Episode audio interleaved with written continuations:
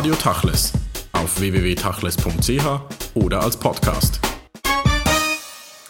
Verena Lenzen, Simon Erlanger. Im Oktober feiert das Institut für christlich-jüdische Forschung in Luzern 40-jähriges Jubiläum. Wir wollen über das Jubiläum sprechen, wir wollen aber auch darüber sprechen, was das Institut in den letzten Jahren geleistet hat, wie es sich verändert hat. Frau Professor Lenzen, christlich-jüdischer Dialog, christlich-jüdische Forschung, was heißt das im Jahre 2011? Das ist eine ganz große Frage, weil man muss dann auf die Geschichte des jüdisch-christlichen Verhältnisses zurückblicken und die ist nun 2000 Jahre alt und auf die jüngere Geschichte des jüdisch-christlichen Dialogs, die mit der Nachkriegszeit 1945 erst beginnt. Erst da können wir von einem historischen Phänomen des jüdisch-christlichen Dialogs sprechen. Ähm, und hier hat sich auch die Optik in den letzten Jahren sehr gewandelt. In den ersten Jahrzehnten ging es vor allem darum, dass man die Gemeinsamkeiten betonte zwischen beiden Religionen, was auch wichtig war, um den Graben der Geschichte zu überbrücken. Aber in den letzten Jahren hat sich die Wahrnehmung und Fragestellung auch verändert. Man betont auch die Unterschiede, Stichwort Differenz.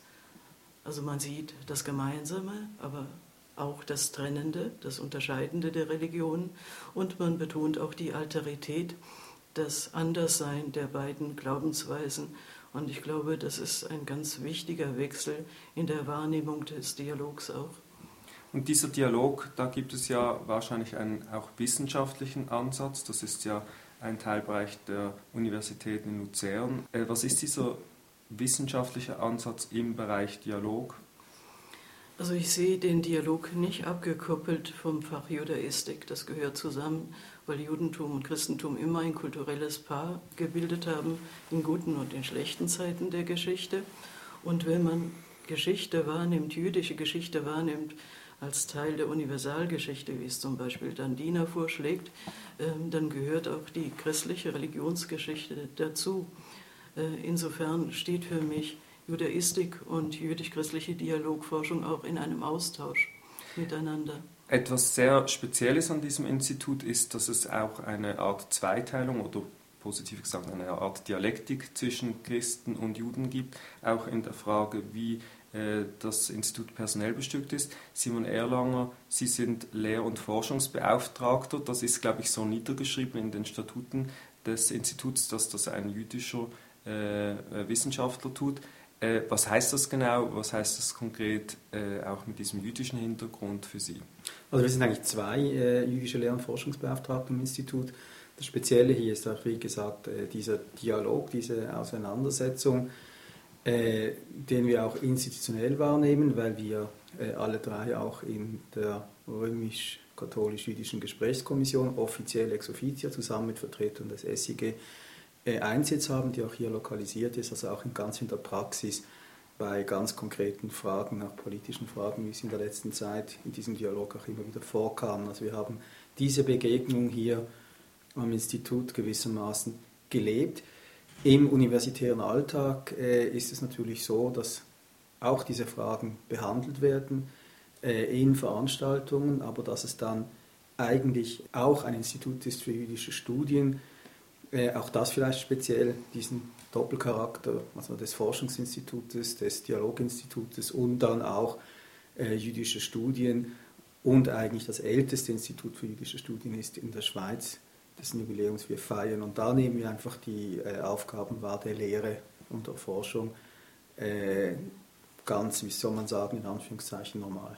Seit 40 Jahren gibt es diese Judaistik, die erstmals in der Schweiz, Sie haben es genannt, in Luzern eingeführt wurde. Sie sind jüdischer Historiker. Sie kennen die jüdische Forschung und Wissenschaft seit Jahrzehnten sehr gut und sehr genau. Was kann man jetzt sagen, macht Luzern speziell? Wo unterscheidet sich Luzern vielleicht auch von anderen äh, jüdischen Studien in der Schweiz? Es gibt ja in, mittlerweile in Bern, Lausanne, Basel solche Institutionen. Wo ist der spezifische Weg äh, hier in Luzern?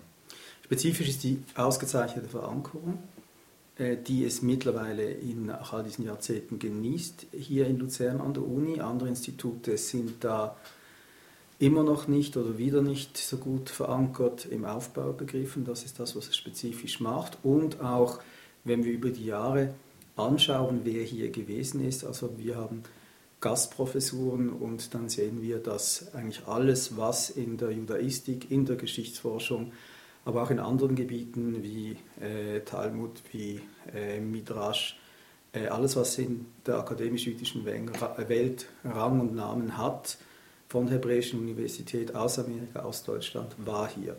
Über längere äh, oder kürzere Zeit in diesen Gastprofessuren, auch für Gastvorträge, wird vielleicht in der Öffentlichkeit noch viel zu wenig wahrgenommen, aber es ist äh, ein sehr hochkarätiges, ein sehr bekanntes Institut in der jüdischen Welt, also in der Welt der jüdischen Akademie.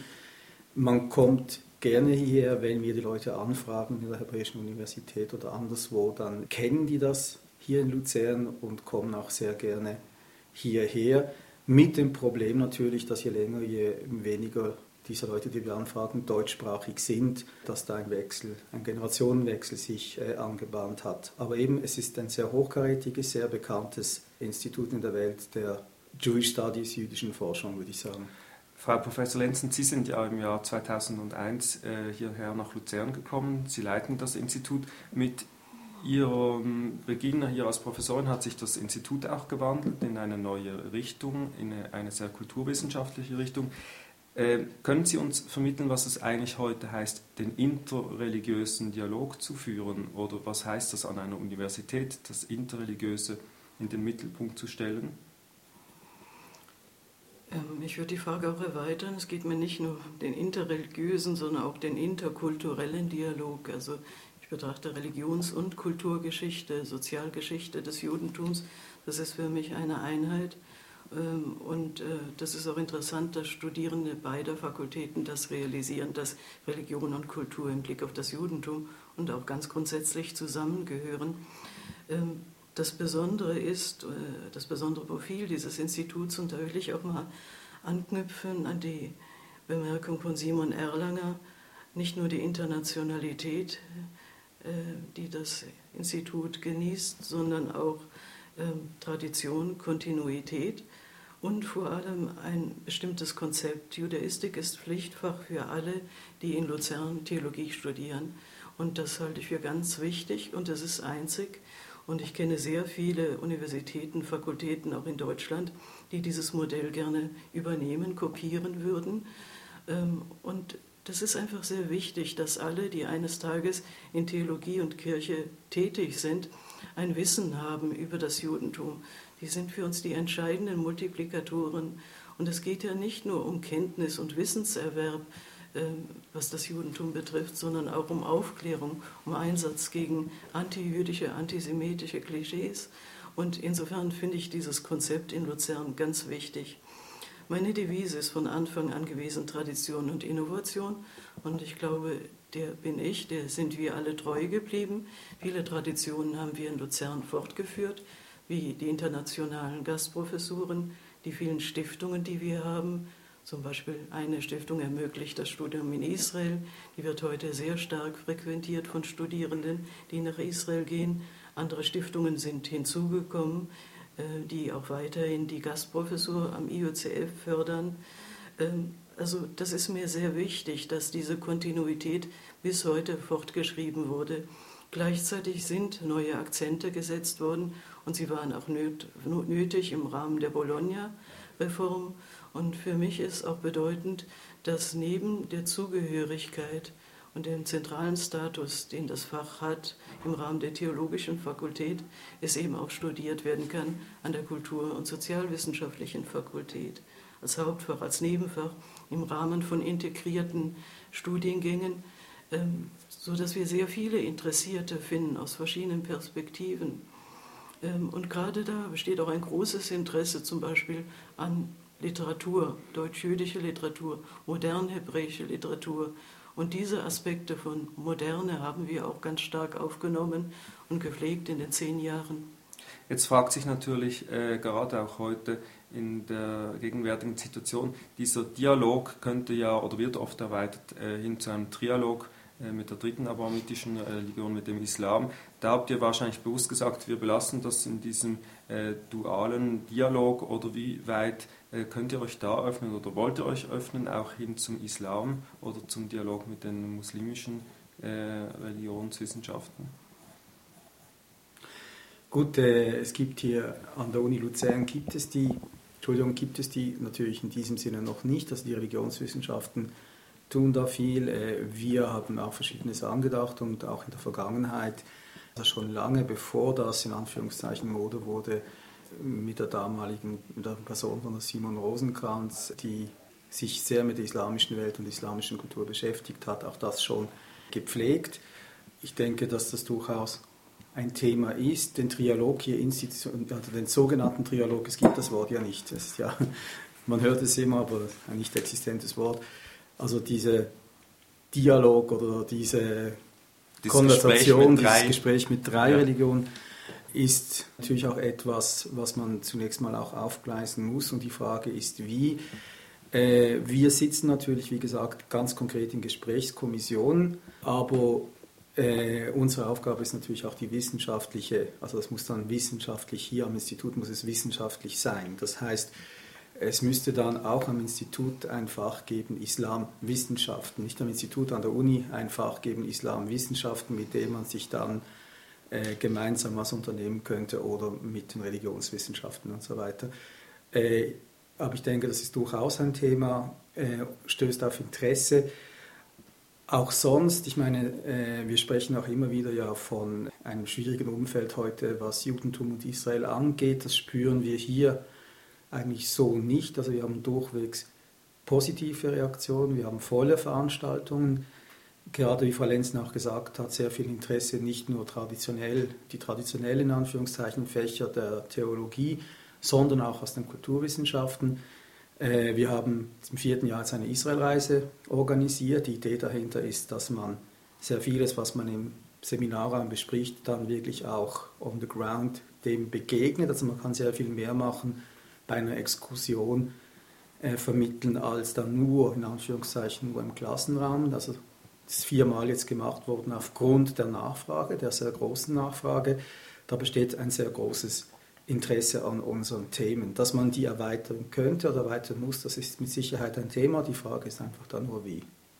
Sie selbst leiten, glaube ich, sogar diese Israelreisen. Zusammen mit Simon Rosenkranz. Zusammen mit Simon Rosenkranz. Ähm, wenn man vielleicht noch beim Christlichen an und für sich bleiben möchte, stellt sich auch die Frage, wie das definiert wird. Sie beide sind Mitglied in dieser römisch-katholischen Gesprächskommission. Das ist ja eigentlich auch eine Andeutung darauf, dass dieses Institut auch sehr im äh, katholischen Kontext steht. Was ist die Aufgabe dieser äh, Kommission und wieso ist sie so nah an das Institut gebunden? Ähm, Stichwort Dialog. Ähm, ich werde es in zweierlei Weise aufnehmen. Ist mal der jüdisch-christliche Dialog, der sich eben nicht nur wissenschaftlich im Rahmen unserer Forschung und Lehre ausdrückt, sondern auch durch gesellschaftliche Engagements. Wir sind Mitglieder der jüdisch-römisch-katholischen Gesprächskommission. Ich habe die Geschäftsleitung auch seit zehn Jahren ähm, und das ist eine sehr wichtige Kommission, die gesellschaftliche Aufklärungsarbeit und Bildungsarbeit auch leistet. Und im vorigen Jahr, in diesem Jahr, haben wir zum ersten Mal den Tag des Judentums eingeführt in der Schweiz, in allen katholischen Gemeinden, Kirchen der Schweiz. Ähm, das hat ein sehr gutes Echo gefunden. Das heißt konkret, die Kommission, Schwerpunkt Institut für jüdisch-christliche Forschung, bereitet hier die Materialien vor, die Handreichungen, die dann an die Gemeinden gehen. Gerade wird der Tag des Judentums 2012 vorbereitet. Äh, alle Materialien werden in drei Sprachen übersetzt und das findet eine sehr, sehr große Resonanz. Und das ist für mich wichtig. Auf diese Weise äh, kommt das dialogische, interreligiöse Anliegen in ein allgemeines Bewusstsein, in die Öffentlichkeit, an die Basis und bleibt nicht gefangen in einem elitären Kreis von Intellektuellen und Spezialisten. Und das finde ich sehr schön, dass hier das Institut wissenschaftlich mit öffentlichen Gremien zusammenarbeiten kann und so wirken und auch ausstrahlen kann. Ähm, ich selbst nehme das Wort Dialog immer kritisch in den Blick.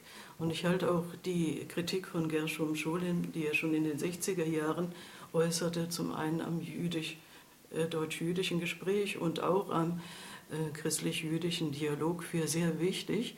Das schützt uns vor einer idyllischen Betrachtung des Themas.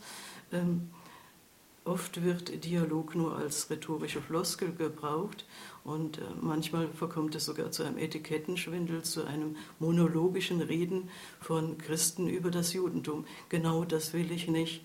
Und ich finde hier den dialogischen Ansatz in der Schweiz gerade, und ich habe einen langjährigen Vergleich mit anderen Ländern, vor allem mit Deutschland, diesen dialogischen Ansatz finde ich in der Schweiz wirklich umgesetzt. Ja? Ähm, und ich finde auch wichtig, äh, dass solche Kommissionen sich mit Differenzen auseinandersetzen, mit verschiedenen Perspektiven, dass wir auch den Dissens aushalten. Ähm, das ist ganz wichtig. Äh, noch ganz kurz das Stichwort Dialog mit dem Islam aufzunehmen. Simon Erlanger hat es schon gesagt. Wir sind offen dafür. Wir behandeln das Thema Judentum in islamischen Kontexten, in der jüdischen Geschichte. Wir hatten im letzten Semester eine Gastprofessur von Professor Avinoam Shalem aus München, der jüdische Kunstgeschichte und islamische Kunstgeschichte hier doziert hat. Das heißt, der Dialog muss in jedem Fall wissenschaftlich fundiert sein, aber man muss sich bewusst sein, dass dieser Dialog ein völlig anderes Profil hat als der jüdisch-christliche Dialog. Und das möchte ich auch nicht verwechseln, denn diese Beziehung zwischen Judentum und Christentum ist sowohl religiös als auch geschichtlich einzigartig. Sie haben den Dissens äh, als Stichwort genannt, Sie haben Gershom Scholem genannt. Es gibt ja verschiedene äh, Gesprächs- und Diskussionskulturen bei Christen und Juden. Äh, wie spielt sich jetzt das ab im Falle eines Dissenses oder wie ist überhaupt diese Dialogskultur? Ist sie eher christlich geprägt oder ist sie sehr jüdisch geprägt oder versucht man da eine Mischung zu finden von beiden? Wie, wie muss man sich das im Alltag vorstellen? Also jetzt in der Kommission oder hier? Hier im Institut. Also im Alltag ist einfach, äh, wir haben unsere Veranstaltung, die Rahmen der Veranstaltung, da wird wie bei in Anführungszeichen jedem normalen Seminar äh, diskutiert, debattiert, Fragen gestellt und so findet eigentlich die Begegnung statt. Und dann gibt es die informelle Ebene natürlich, also zwischen den Veranstaltungen persönliche Gespräche, persönliche Diskussionen.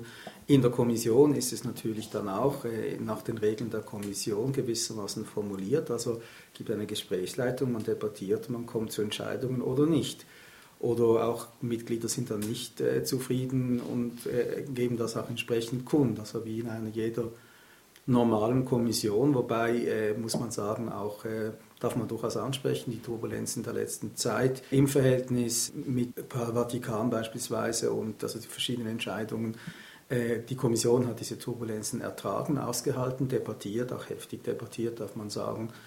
Äh, also, und hat dann immer wieder einen gemeinsamen Nenner gefunden. Also das ist eine eine Begegnung, äh, die nach bestimmten Regeln abgeht, aber die äh, von gegenseitigem Respekt und so weiter geprägt ist. Vielleicht können wir mal zwei Beispiele nennen. Der letzten, Sie haben es angetönt, äh, der letzten Jahre und Monate. Das eine war die Debatte um die Karfreitagsfürbitte, die durch den Papst, glaube ich, wieder eingeführt hätte werden sollen oder wurde. Und das zweite war die Kontroversen um die äh, Pius-Brüderschaften. Ich denke, das sind die zwei großen Debatten gewesen der letzten Monate und Jahre. Vielleicht auch noch eine im, im Verhältnis zur Nahost-Position der Kirche. Können Sie mal an, an diesem Beispiel sagen, wie ist das vor sich gegangen oder wie hat man da diskutiert? Gut, die Nahost-Debatte ist eher was, was die Reformierten betrifft. Äh, also weniger jetzt uns mhm. in diesem Sinne. Also gibt schon auch immer wieder Fragen, aber das ist nicht so das Thema. Und ja gut, da hat man darüber debattiert und äh, die Kommission war sich dann auch äh, einig. Wir haben dazu Stellung bezogen, auch äh, muss man sagen, zum Teil konträr zu dem, was offizielle Kirchenpolitik ist. Also wir haben eine eigenständige Stellung und wir haben uns, wir konnten uns auf gemeinsame Nenner einigen.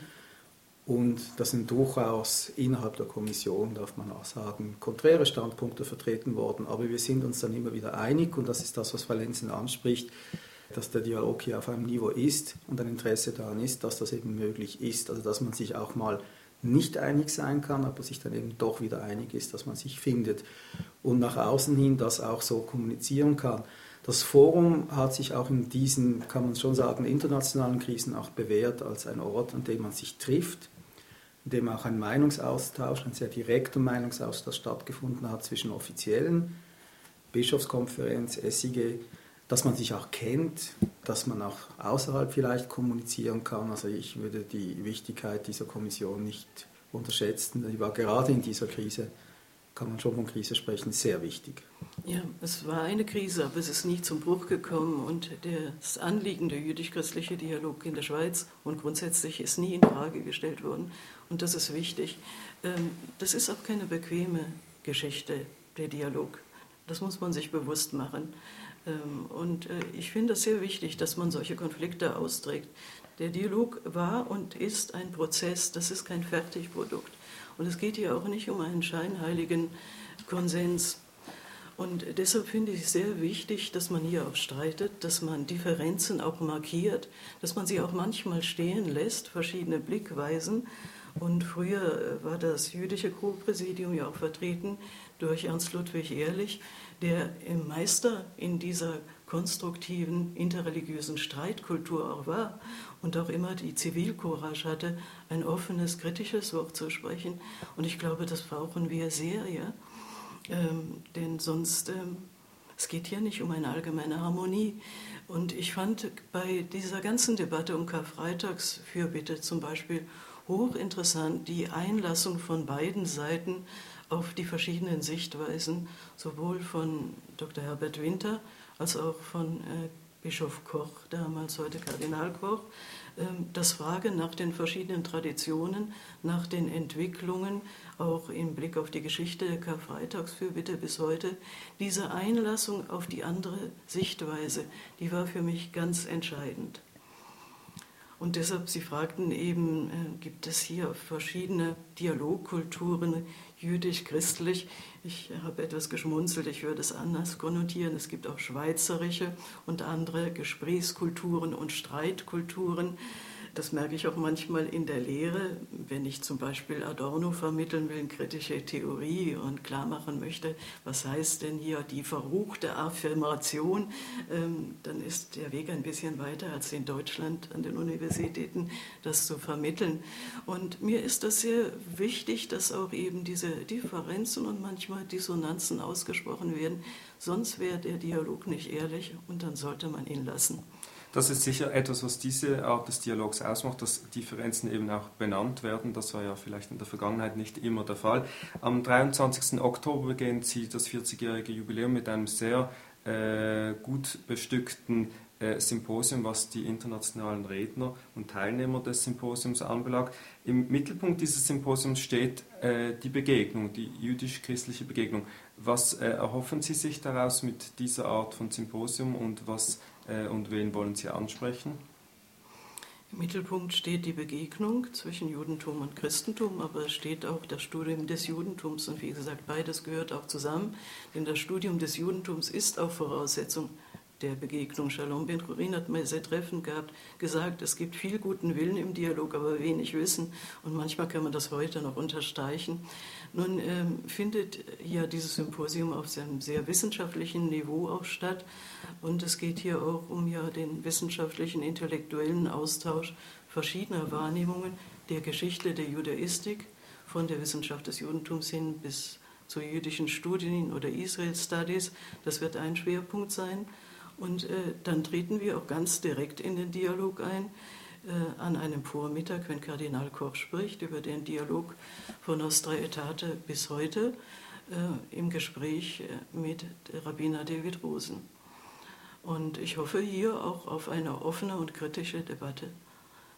Äh, Simon Erlang, diese Debatte verfolgen Sie ja schon seit vielen Jahren. Es steht ja immer jetzt im Mittelpunkt die Judaistik, also auch vor allem auch eine, eine christliche Welt äh, in der Mehrheit, die sich mit dem Judentum befasst. Wie stark ist eigentlich das andere, dass sich die jüdischen äh, Leute mit dem Christentum befassen? Ist das etwas, das vielleicht ein wenig zu kurz kommt oder ist das etwas, das auch aus historischen Gründen im Moment gar nicht so im Vordergrund steht? Mhm. Also ich denke, Judaistik äh, ist eben auch ein Begriffswandel von Judaistik zu jüdischen Studien. Das bezeichnet eine Öffnung des Faches, äh, die wir hier und die auch im Symposium zum Ausdruck kommt. Vielleicht noch zum Symposium auch der Schwerpunkt auch auf Geschichte, jüdische Geschichte. Wir sind einer der wenigen Orte der Schweiz, die das äh, betreiben mittlerweile.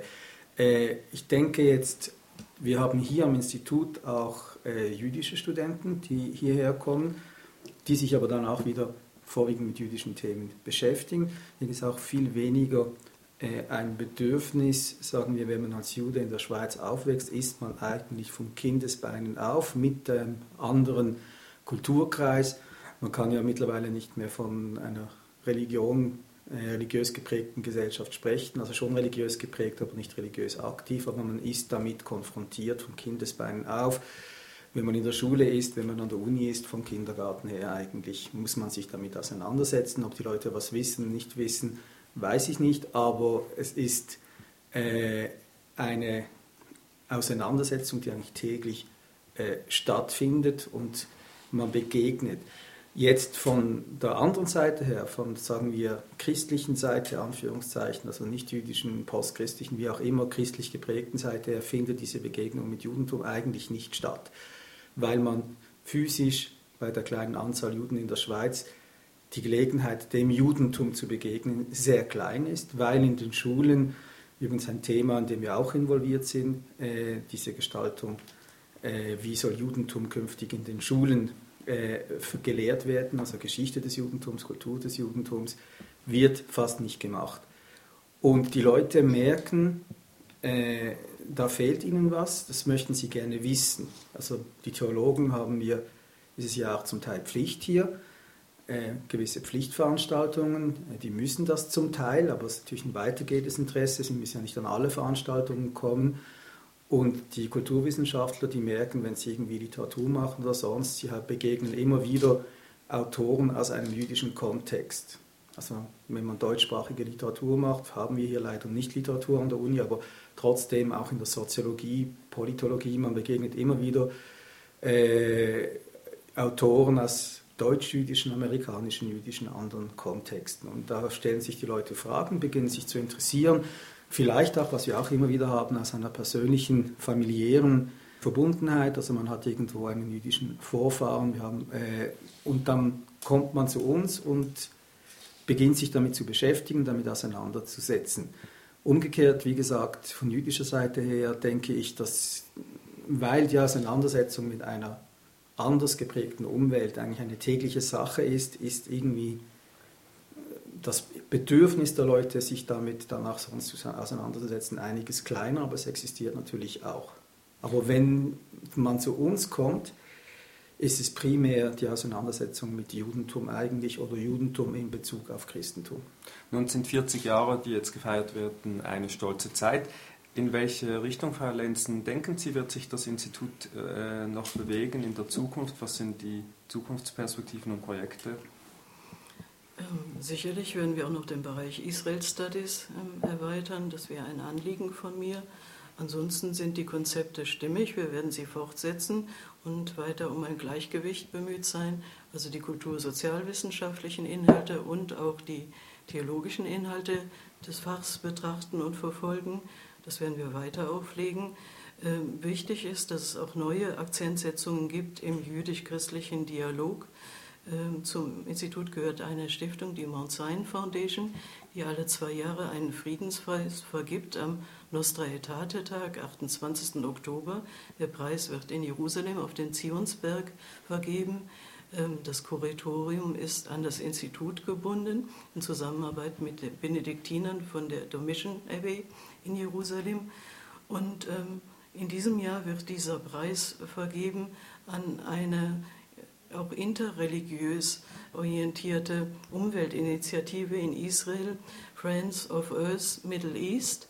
Ähm, diese Umweltinitiative hat ein Büro und einen Direktor in Tel Aviv, in Bethlehem und in Amman. Und es geht hier um Umweltprojekte über Religionen und Grenzen hinaus. Und äh, wir fördern in diesem Jahr das Projekt äh, Rettung des Jordans. Ähm, und für mich ist das wichtig. Das ist eine ganz neue Wahrnehmung von Interface. Hier geht es um Umwelt, theologisch gesprochen die Schöpfung für alle, egal welcher Nation man anhört oder welcher Religion man angehört. Und ich glaube, das ist ganz wichtig, dass sich in Zukunft auch der jüdisch-christliche Dialog öffnet. Äh, und ich sehe das Interesse auch bei Studierenden und Menschen aus der Öffentlichkeit, die unsere Veranstaltungen besuchen. Ähm, der Dialog muss offen sein, auch für diejenigen, die nicht mehr gebunden sind an eine Kirchengemeinde oder eine Synagoge. Er muss allgemeine ethische Maßstäbe und Orientierungen wahrnehmen. Verena Lenz und Simon Erlanger, vielen Dank für das Gespräch.